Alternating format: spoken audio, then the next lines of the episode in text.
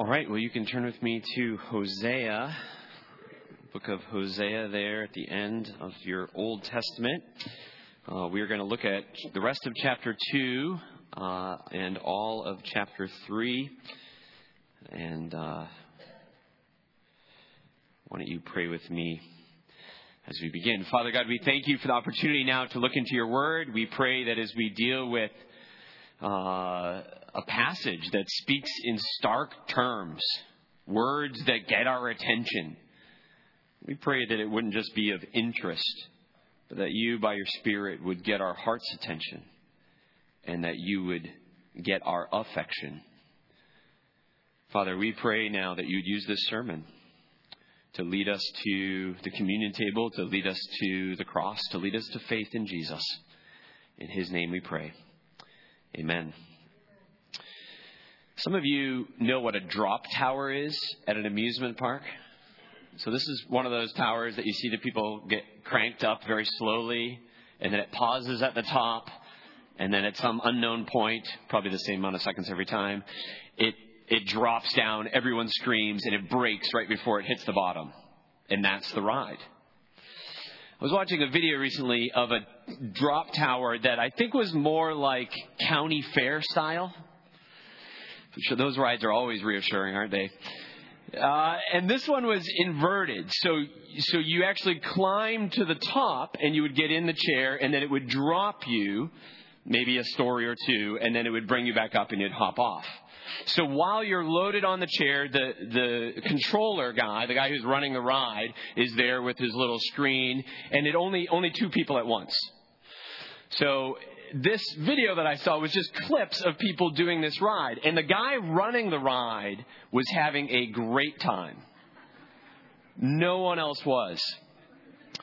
So he would get them buckled in with their waist strap and uh, he would go back to the control and he would say something like, Oh, this is strange. Oh, let me come check on that. And he would hit the button where there was a slight pause. And as he's on his way to like fix whatever, and their, their eyes are wide open, drop, they go. And then it showed a few more clips. And the guy, he's, you know, he's super confident. He's loving his job. And, and he goes and he says, Oh, I, you know what? My bad. I forgot to do the shoulder straps. He hits the button and he walks over and you can see there just fear in their eyes, right? As they drop thinking, am I about to die? Now there was no shoulder straps. They were perfectly safe, as safe as you can be in one of these uh, county rides. And uh, it was very entertaining, very entertaining, right? Uh, the operator warns, and the riders take him very seriously. Okay, there must be a red flashing light. Okay, yeah, maybe he needs to double check my safety harness here. They're not laughing. He's joking. They don't know it. They're perfectly safe. Nothing bad's going to happen. When we come to the prophets in the Old Testament, it's the opposite. They're warning. Israel is not taking them seriously. The nation is laughing, but the prophets aren't joking. Israel isn't perfectly safe. Judgment is about to happen. They're trying to warn the nation. And the nation just isn't hearing it. They're not getting it. We said last week that Hosea had the name of the deathbed prophet. And the reason why is because Israel was on its deathbed and they didn't know it. He was going to be the last prophet sent before Assyria would come and take the nation into captivity. The northern kingdom is being warned, and they're just not taking it seriously. They're thinking, oh, okay. Apart from the spiritual blindness of the nation, we said last week that the nation, the northern kingdoms here, Israel, is in a time of prosperity. This is this is laughable to get a warning now. You know that uh, judgment seems so so far off. Doesn't even seem like it's possible. Wealth and and safety have a way of deafening us, don't they? We don't hear the warning. We don't heed the counsel. But fundamental to all of this, underneath all of this, was there was another issue. And we talked about this last week. We talked about uh, idolatry and more broadly sin as spiritual adultery. That's the image that Hosea gives us. What we didn't talk about last week, which is in our passage, is who is this other, this other lover? that Israel's affection was for. Look at Hosea chapter 2, verse 13. And I will punish her, this is the Lord speaking to the nation of Israel, and I will punish her for the feast days of the Baals when she burned offerings to them and adorned herself with her ring and jewelry and went after her lovers and forgot me, declares the Lord. Baals here is plural. That's a little surprising to us. So clearly there was more than one way or false religion tied up in this Baal worship. Notice that Baal wasn't pursuing Israel.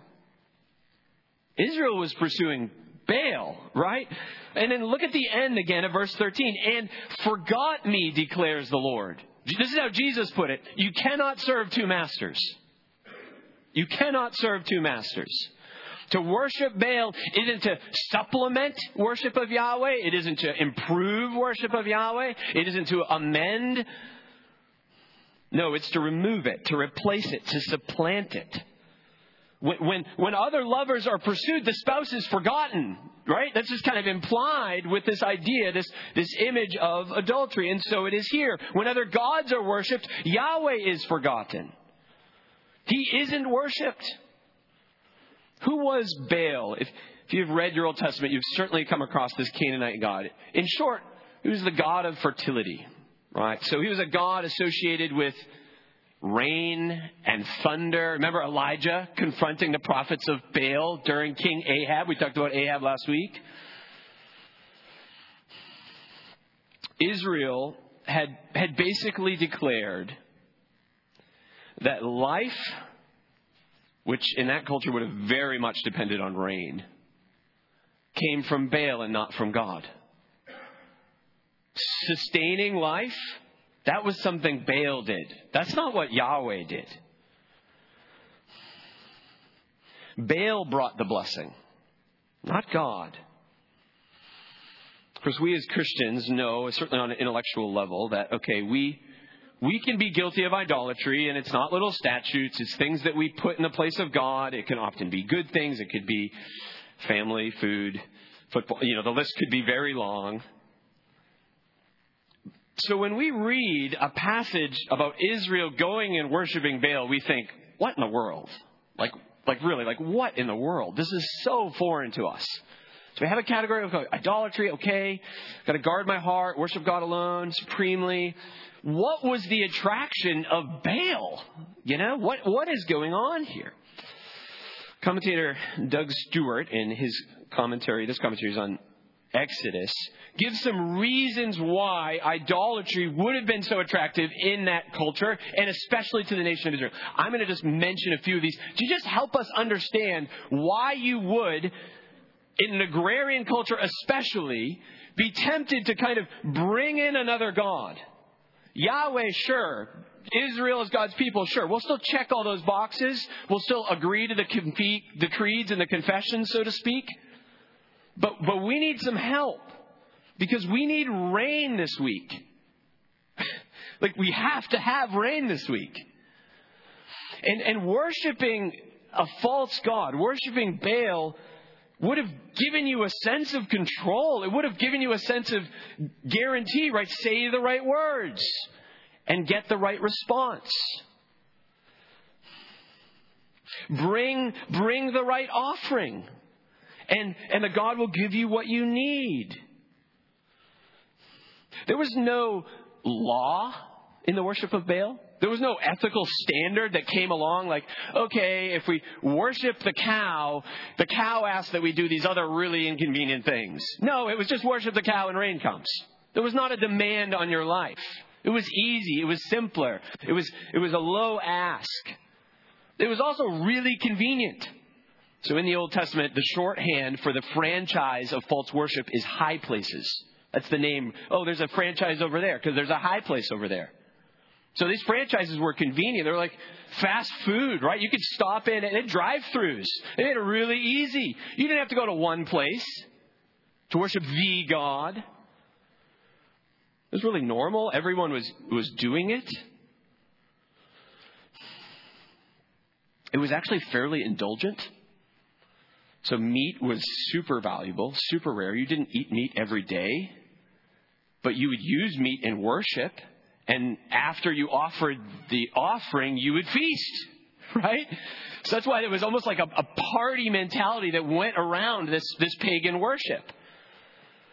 And then where it gets really sobering is, is that it was erotic too.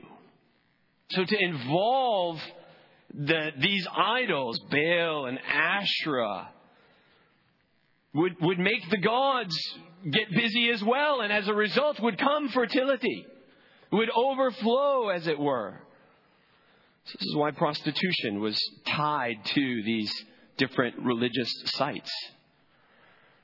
All of this, man, it was easy and seemed guaranteed. It was convenient. It kind of made sense. It was really indulgent. It was pleasure. All of this meant that idolatry had a strong allure on everyone around them and on the nation itself. So, so what about us? Well, I think idolatry offers us some of the same things today control, ease, comfort, safety, security. We, we, we put them on the throne of our hearts, if you were, if you will. We give them ultimate worth. We're willing to sacrifice for these things. Almost all good things. And when we do, whether it's any number of things, right? It could be health, retirement, some sort of approval or achievement at work or in school, sports. Could be entertainment, could be distraction. When we put them on the, the throne of our hearts, God is forgotten. You cannot serve two masters. So, with having the worship of the day in the background, I want to just consider two points. So, the first point will come from verse 2 to verse 13 of chapter 2. And then the second point from verse 14 all the way down to the end of chapter 3. So, the first point is this God's verdict on wayward worship. God's verdict on wayward worship in Hosea chapter 2, verse 2, and you'll, you'll want to follow along or at least listen. I'll read pertinent verses as we go here. Hosea continues the analogy that we saw last week. Israel is the unfaithful spouse. She is now a mother. We saw this last week, illustrated through Hosea and Gomer. And the children here in verse 2 are individual Israelites. So the call is for individual Israelites, the children, to speak up and challenge the nation, to challenge the leaders. So God says to Israelite men and women, verse 2, plead with your mother, plead. Speak up, warn her, call her back to faithfulness. So individual Israelites are called to care about their nation and not just themselves. And, and yet God doesn't simply judge nations as an idea, right? God judges individuals. They're not spared. So we read about this in verses 4 and 5. Note, note the specific indictment against Israel here in the second half of verse 5. For she said, I will go after my lovers who give me my bread and my water, my wool and my flax, my oil and my drink.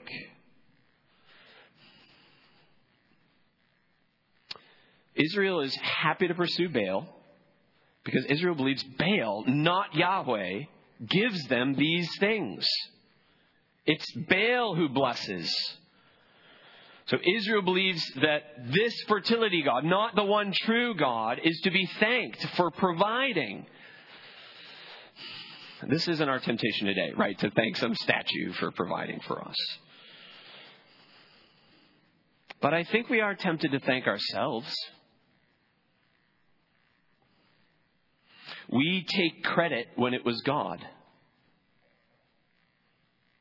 We learn in Scripture that there is a, a, principle called sowing and reaping, and we mix that with our own independent, self centered hearts, and we're happy to take credit for all sorts of things. And yet, God, even when He bring, brings the, the reaping, it's God who's doing it, right? He's providing the increase. Who do you think gave you the strength to work hard? Right? Work hard. But who do you think gave you that strength? Who gave you rapport at work? Who allowed you to, to be born in a nation like this, in a time of peace? I hope we'll be quicker with our mouths and especially with our hearts to give God credit and not just ourselves, not just our circumstances, not just our hard work. Here, the indictment comes. Here's the verdict. First part of the verdict comes with the word therefore in verse 6. Second part comes in verse 9. Let's look at the first part, beginning in verse 6. Yahweh here uses figurative language, right? He says, okay, I'm going to frustrate your plans. I'm going to hide your lovers from you. You're unfaithful. And you're going to give up on your lovers and you're going to go home. You're going to come back to me. I'm going to thwart your plans. I'm going to shut off the supply. Look at verse 6. He talks about hedges and walls. I think the image we would use today is a cattle chute, right? I'm going to use some paneling and I'm going to drive you forward and I'm going to narrow it in so you can't go to the left and you can't go to the right and you can't return. You can't turn around. I'm going to force you to come back to me. I'm going to lead you back to me. I'm going to deny all these other things. I'm going to turn off the spigot of their affection and provision. So, verse 5, the nation said, I will go after my lovers. Note the end of verse 7. She shall say, I will go and return to my first husband, for it was better for me then than now.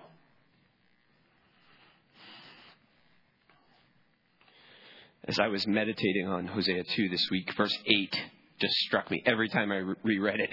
Verse 8 just jumped out at me. I think it is really convicting.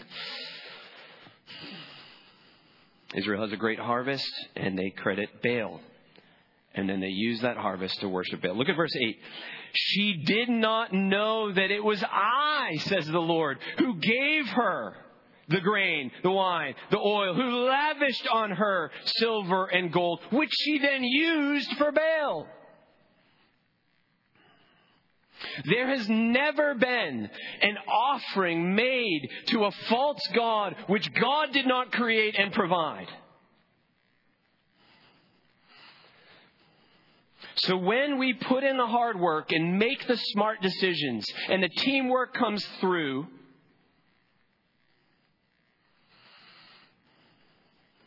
and we credit those things and not God, we play the same game, crediting the gifts, confusing them with the giver.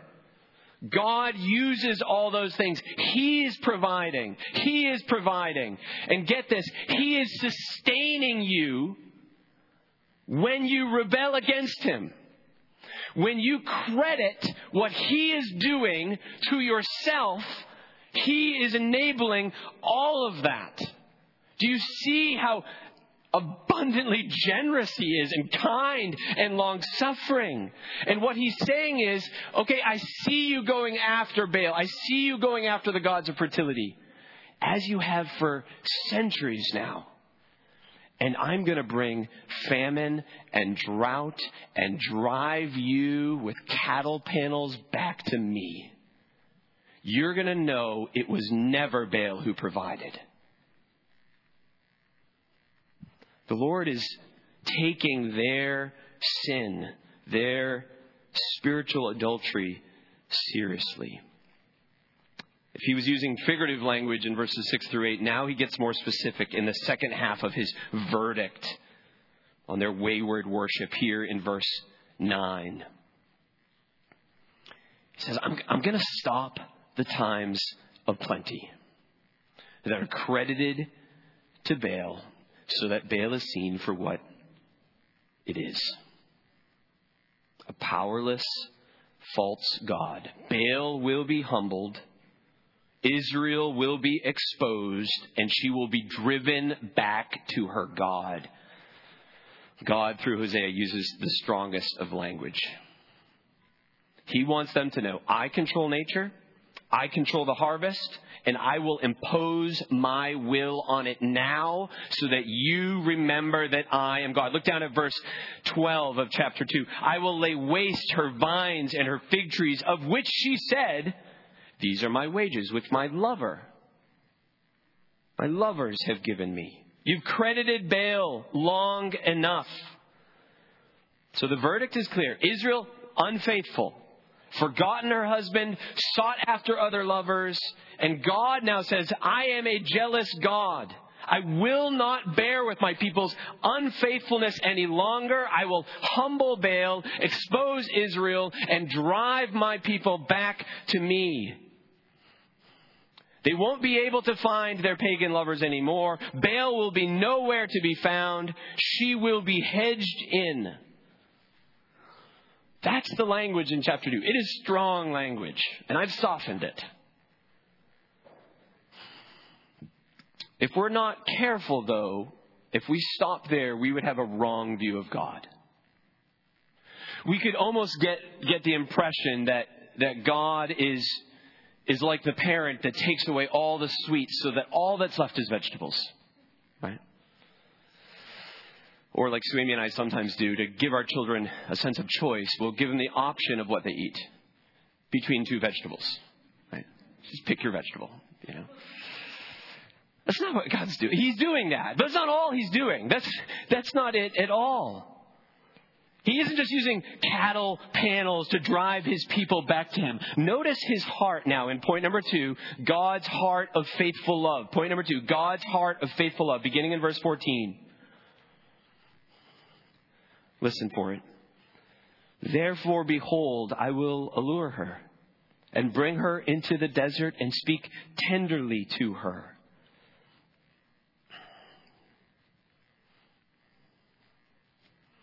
He's not going to reason with her. That hasn't worked. Israel's heart is hard he says, No, I'm going to allure, I'm going to woo, I'm going to entice, I'm going to win her love. This is how one author put it. He will draw her back into a reunion with himself that, if she had anticipated it, she would not have been willing to accept it. And so God will more than uh, match the seductions of Baal with his irresistible grace, right? He's going to woo her, he's going to win her this mention of wilderness here in verse 14. He's going back to the Exodus, going back to the honeymoon period, we might say, going back to when Israel and Yahweh were closer, when there was affection, before all these centuries of paganism and false worship had come through. And he says, I'll speak tenderly to her, and she will respond even after all that unfaithfulness. That's what verse 15 says. Past times of trouble will become doorways of hope. This will be the opportunity now. Affection will be awakened again. I, I just love this language, right? He uses the language of wooing and affection one. Jump down to chapter 3, verse 5, the end of our passage this morning. After the children of Israel afterward, the children of Israel, this is after exile, shall return and seek the Lord their God and David their king, and they shall come in fear to the Lord and to his goodness in the latter days. And it is then, only then, after the nation's heart has been won to the Lord by the Lord, that they will begin to show signs of outward repentance.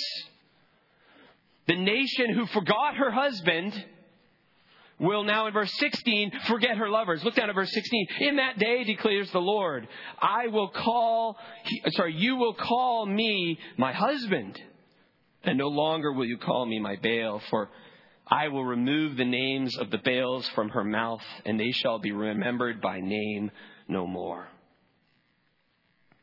And then God promises a covenant with creation, a return to Eden like peace and tranquility after exile, after defeat, after what will be described in chapter 3, verse 4, is this promised age of safety. No more war. No more fear of war. In this new age, I think culminating in the millennial reign of Christ, overflowing into the new creation, it won't just be a time, it won't just be a season, it will be forever. Listen to verses 20 or 19 and 20. How beautiful is this? What a promise. I will betroth you to me forever. I will betroth you to me in righteousness and in justice, in steadfast love and in mercy. I will betroth you to me in faithfulness, and you shall know the Lord. Three times he says it. This is a, a fresh betrothal. And the idea isn't, oh, God's just going to go to engagement. He's never going to marry again. No, no, no, that's not it at all, right?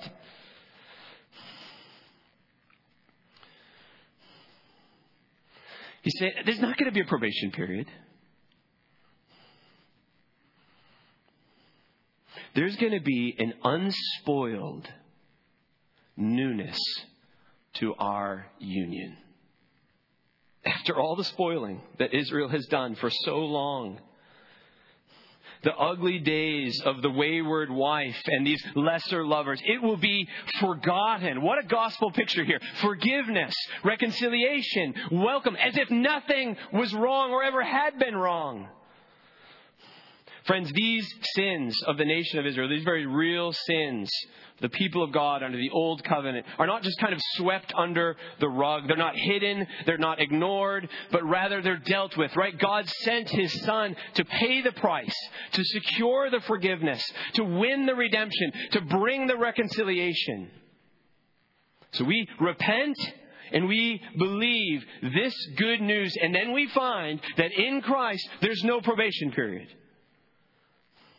There's no holding his children at arm's length for a time. There's full affection from our God for his children, from Christ for his bride. God says, in effect, I will betroth you to me in faithfulness forever. I will win your affection. And I will not simply require your faithfulness, I will provide it. I will enable you to love me forever.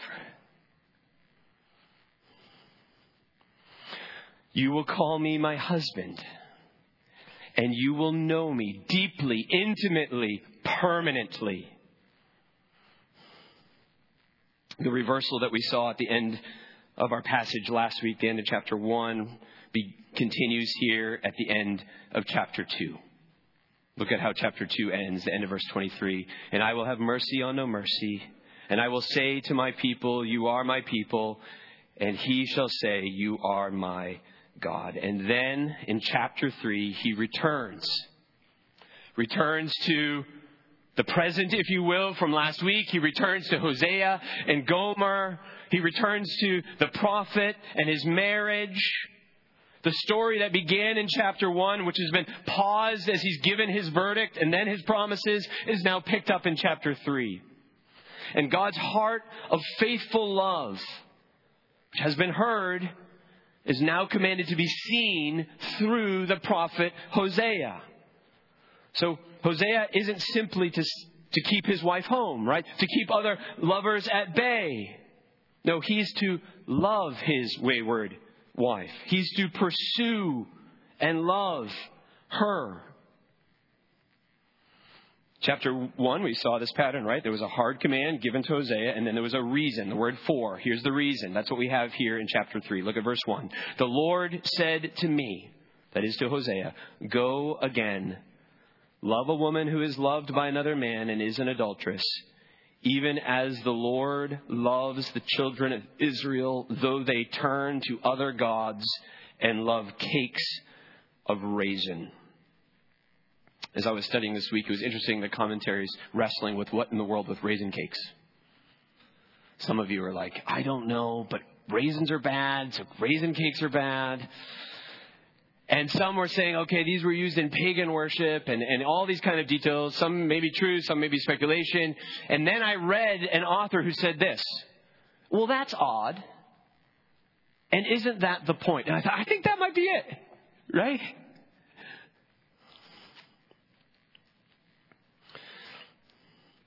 Israel will love anything but Yahweh. Bring on the raisin cakes. Bring them out. Anything will do. And God loves Israel even when she's loving raisin cakes. What are those? Who knows? It doesn't matter. So to picture God's covenant keeping love, Hosea now is to love Gomer even while she loves another. He must go to her and, verse 2, buy her at some cost to himself. He must go and redeem her. We're not told the details. We don't know why she needs to be bought back. It seems that she's all in with sin and deep in, and, and so he needs to redeem her and then call her to faithfulness, even as he promises his own faithfulness. Look at verse 3. And I will say to her, You must dwell as mine for many days. You shall not play the whore or belong to another man so will I also be to you. God's heart of faithful love is heard in these chapters, is seen in God's pursuit of wayward Israel, and then Hosea models it for us all. But God's love is seen more clearly, more explicitly, more immediately in the love of Christ for his bride. Christ lovingly pursued and then sacrificially served his bride. He didn't come to be served, but to serve, to give his life, not simply some silver and barley like in 3 2, but his life as a ransom for many. He came committed to serve his bride. Christ gave himself up to secure her redemption. He gave up his life to give her hers. And he did all of this while we were yet sinners, while we were Gomer like, while we were unfaithful Jesus didn't consider your loveliness and then set his affection on you. He didn't consider your beauty and then act in accordance with it. He doesn't just love those that are lovable or easy to love. No, he loves spiritual adulterers. Our rebellion is personal. Our sin matters. He loves an unfaithful bride. He is Hosea. We are Gomer. He's the perfect bridegroom, and we are his sworn enemies until he sets his affection on us and wins us and woos us and calls us to himself and changes us from the inside out until he purifies us through his promises of faithfulness and begins to change us so we joyfully submit to him, to his love, to his care. Friends, we love our bridegroom because he first loved us. This is the culmination of the gospel. This is the culmination of God's covenant keeping love. And so, because of his love, I, a Gomer like sinner can say, I know him. I know my Creator. I know my God. He knows me intimately, personally, permanently. I have a relationship of love with the most lovely being that can be imagined. And it's real. I've tasted and seen that He's good.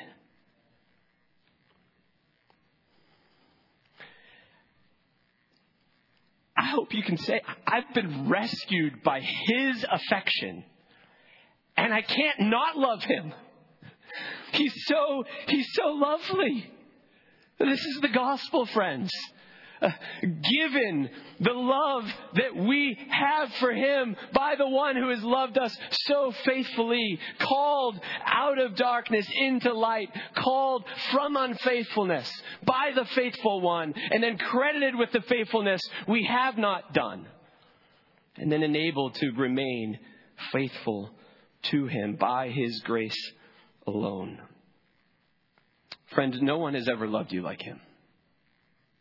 No one. If you're here this morning and you're not a Christian, let me address you briefly. Do you see your unfaithfulness?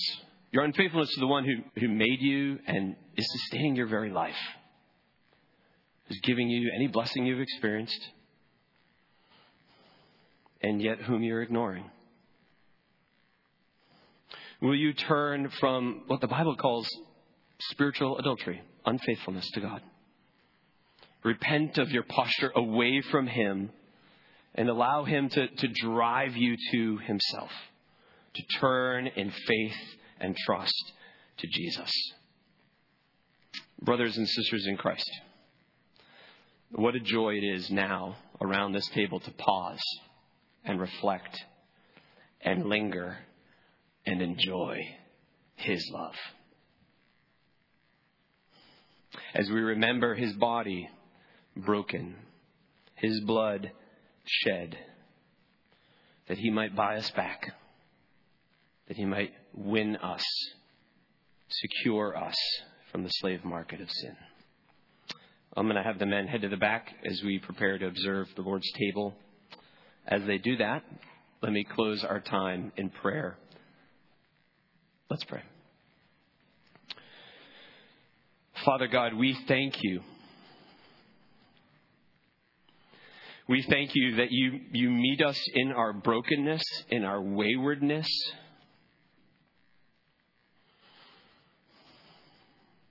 And you use